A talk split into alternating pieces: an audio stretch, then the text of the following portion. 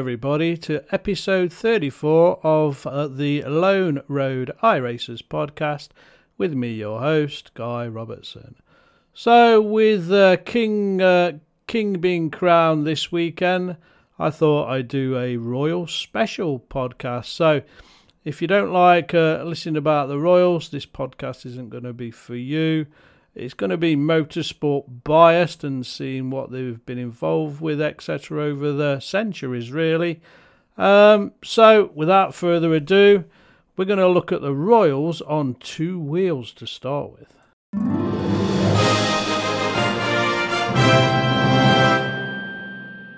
So this is all about the Royals that have took to two wheels, i.e. motorbikes mainly, um, over the years. So we're first going to take a look at uh, Prince Philip, who sadly passed away uh, over the last couple of years. Um, we don't profess that the late, late Queen, uh, Queen's consort was any kind of hardcore biker, but he did have more to do with two wheels than you might realise.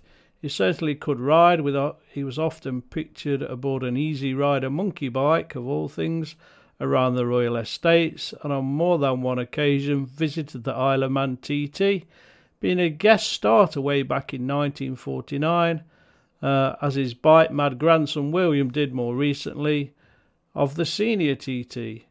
So, we basically the article says we salute him for uh, for that uh, experience.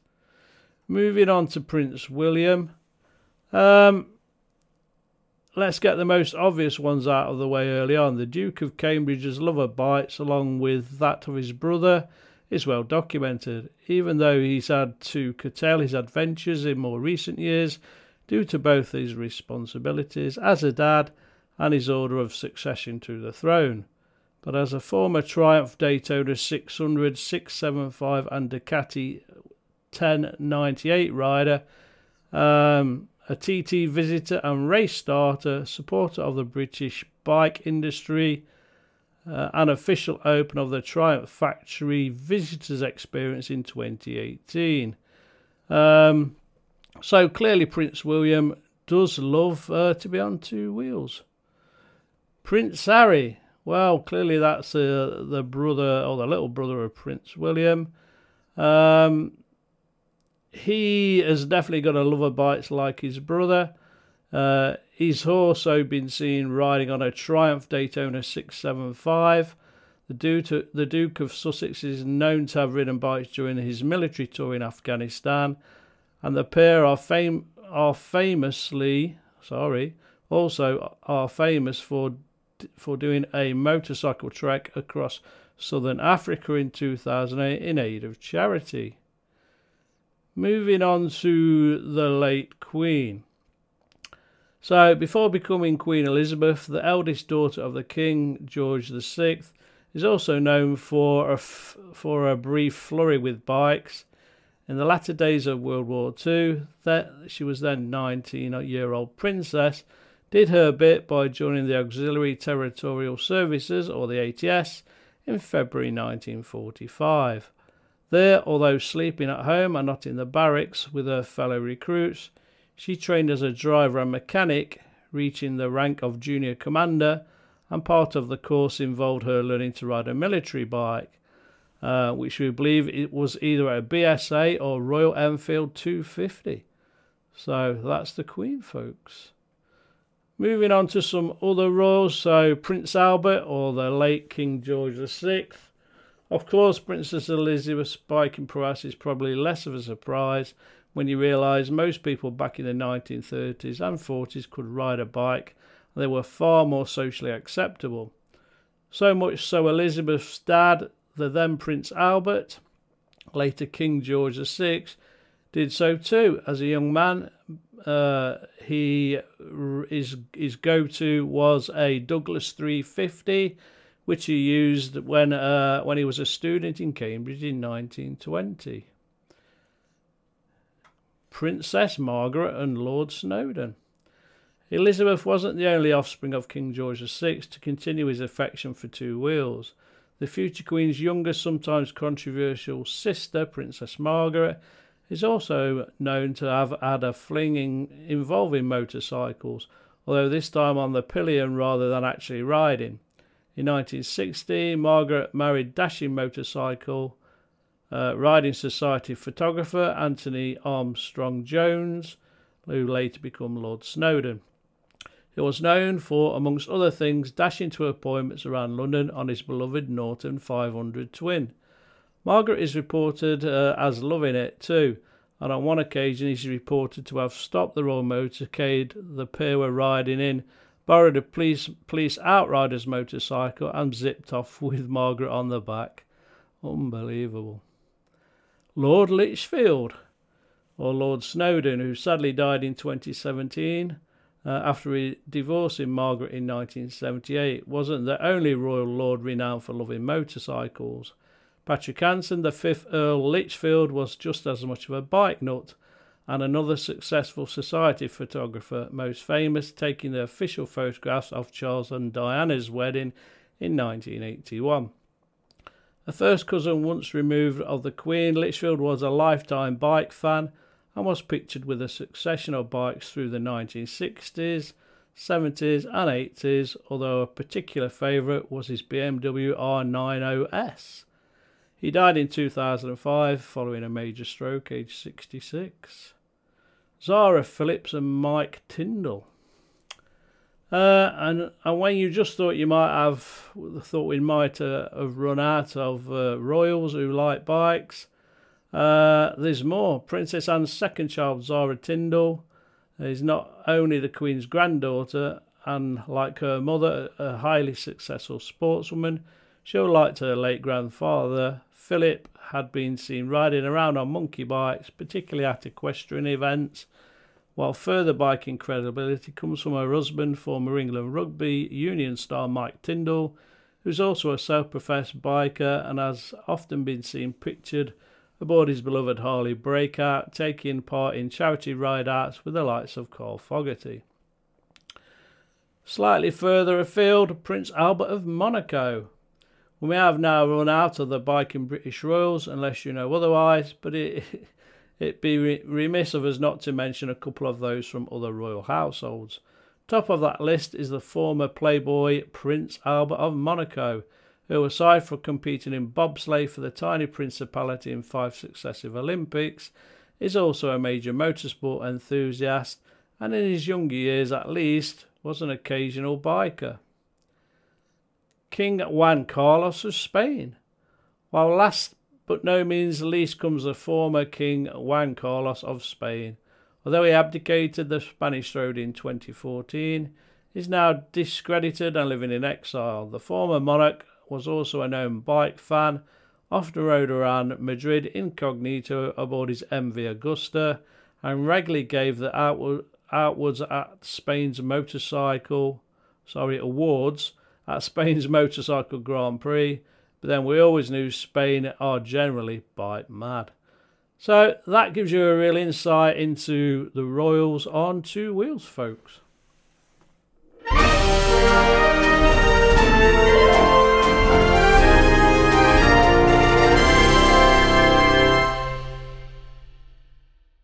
This next section is called The Knights of the Racetrack Aristocracy and Royalty in Motorsport now, this is on the Goodwood uh, Goodwood Racing uh, um, website. So, if you want to read it yourselves, it's www.goodwood.com.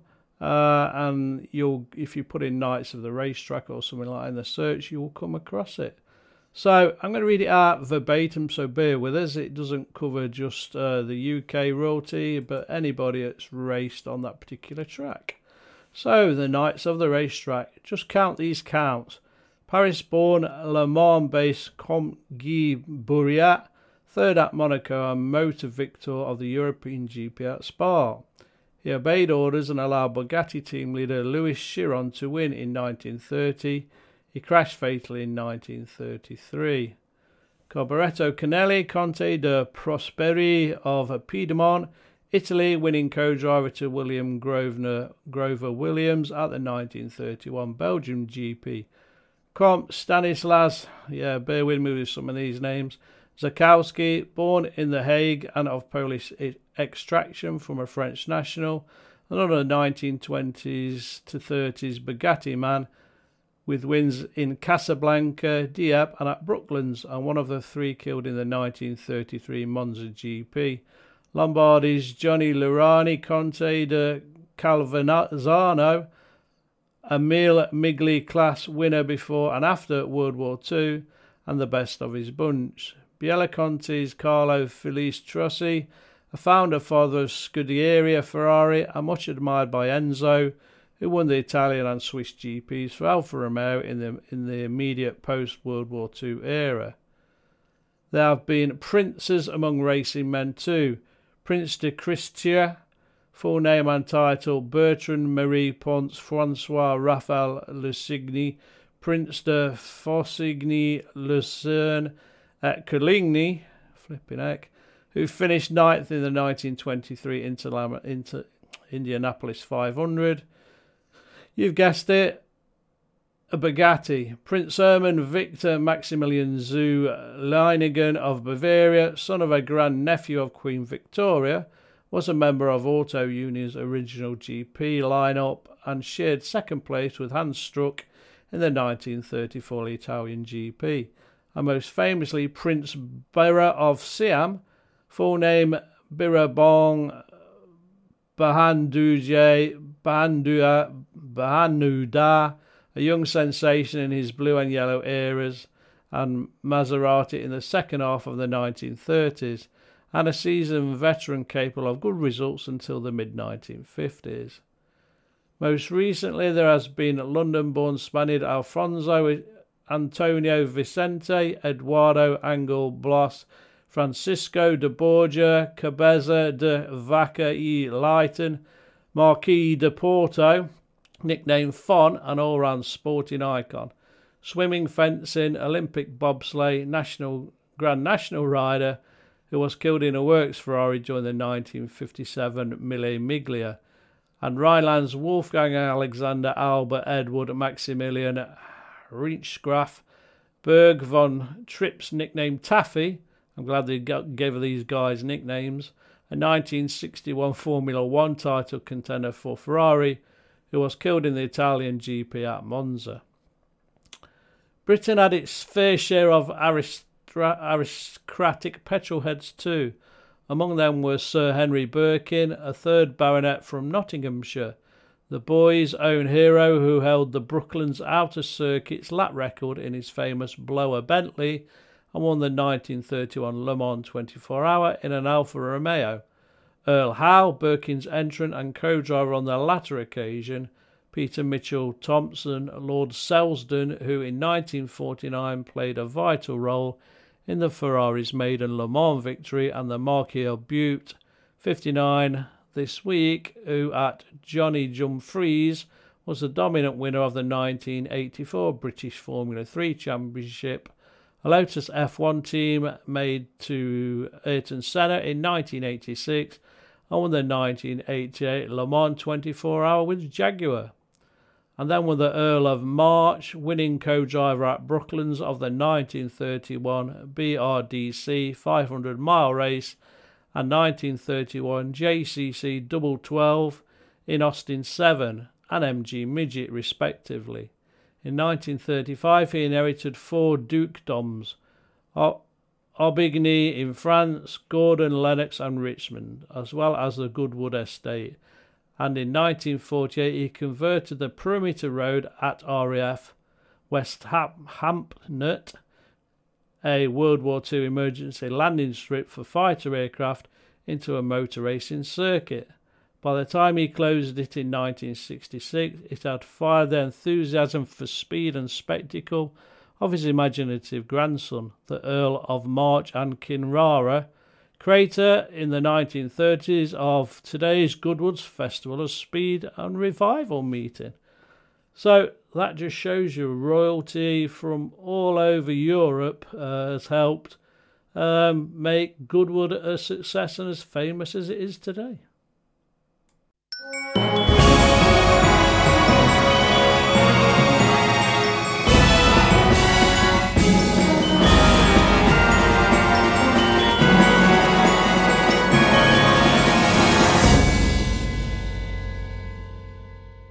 Final section of today's podcast basically looks at the 10 coolest cars owned by the British royal family. So, among the among the royal family's treasures are Rolls Royces, Land Rovers, and even a car built from the ground up specifically for Queen Elizabeth.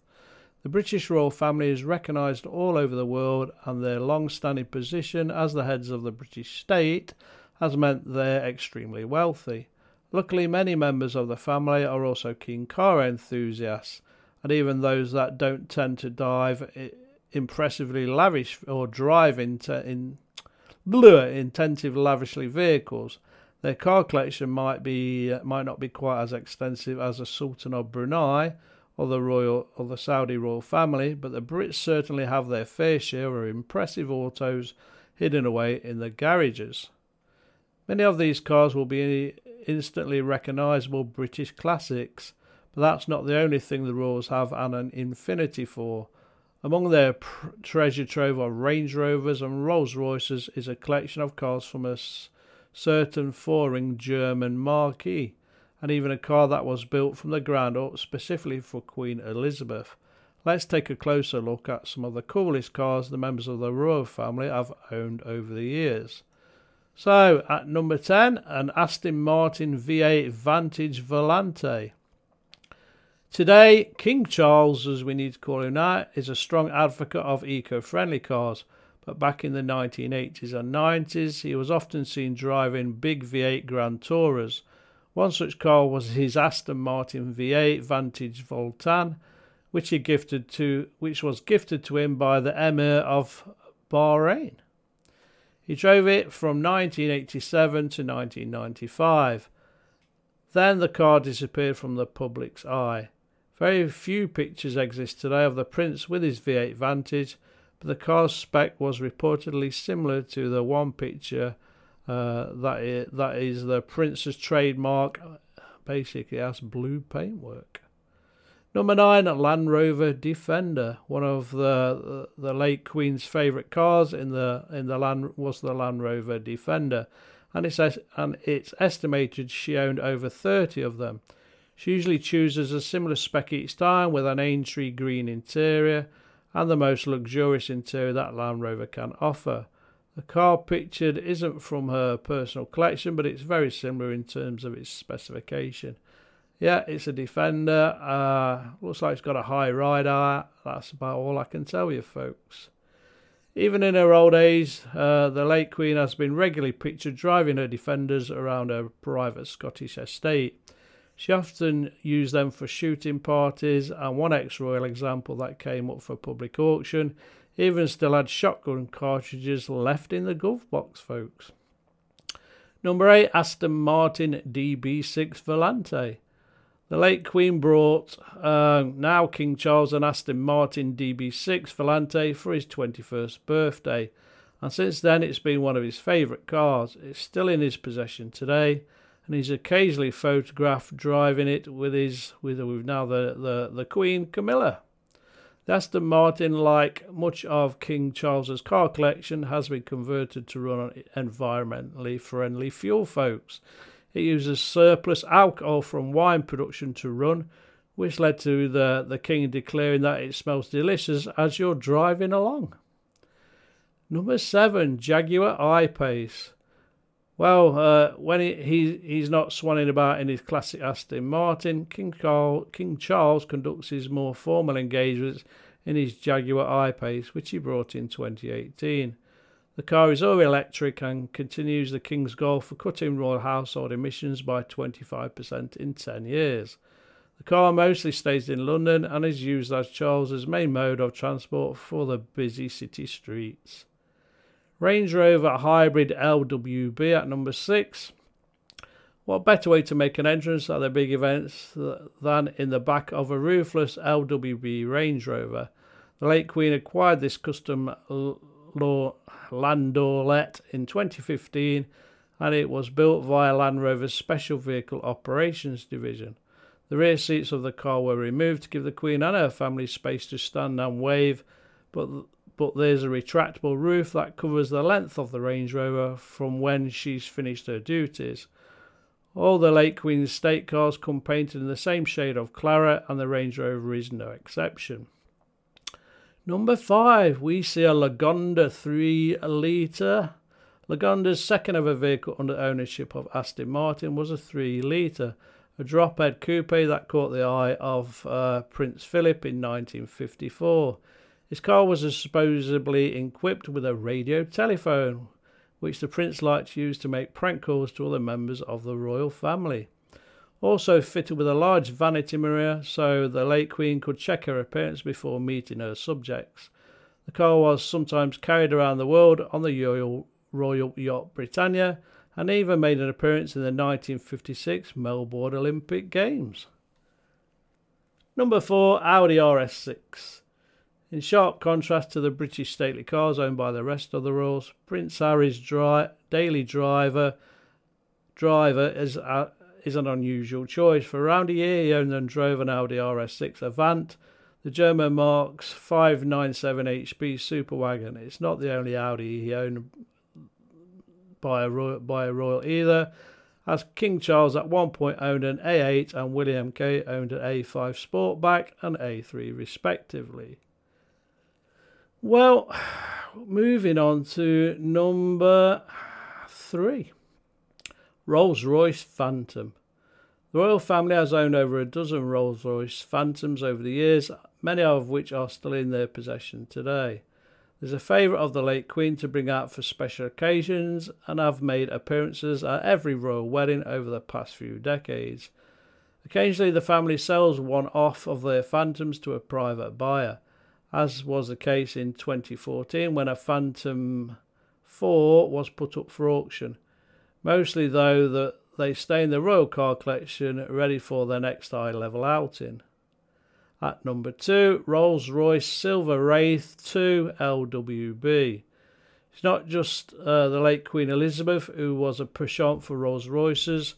Her sister Princess Margaret is a noted fan too of them. One of her, one of her most long serving cars was a Silver Wraith 2 which she picked up in 1980 and, used for years as her primary car. It featured a lowered back seat for added privacy and a police light mounted on top for when she wanted right out, right she wanted right of way on the road. Princess Margaret also lent out a car to other notable figures, including uh, the late Queen herself and Ronald and Nancy Reagan. Finally, at number one, Bentley State Limousine. To celebrate the late Queen's Golden Jubilee in 2002, Bentley custom built two state limousines and gifted them to Her Majesty. Being the only two state limousines in the world, it's almost impossible to, to put an accurate value on them, but some estimates have, estimates have put their worth at well over £10 million each. The car was designed exactly to the Queen's needs and came in claret and black paint with a royal coat of arms on the roof, like all the other like all the other official royal limousines. The car is also heavily armoured and it can be sealed airtight in a case of a gas attack. The tyres are reinforced with Kevlar and the twin turbo 400 HP V8 engine means that the Bentley is pretty much ready for anything such an attack happened. Well, that gives you a great insight, folks, into the cars the Royals have. Hope you've enjoyed this Royal Special podcast, giving us an insight into uh, motorbikes and how the Royals enjoyed them, how Royals have affected Goodwood over the years, and some of the world famous cars that the Royal family own today. So until then, I will see you next week with a, a, new podcast. Look after yourselves and hopefully enjoy your bank last bank holiday. See you soon.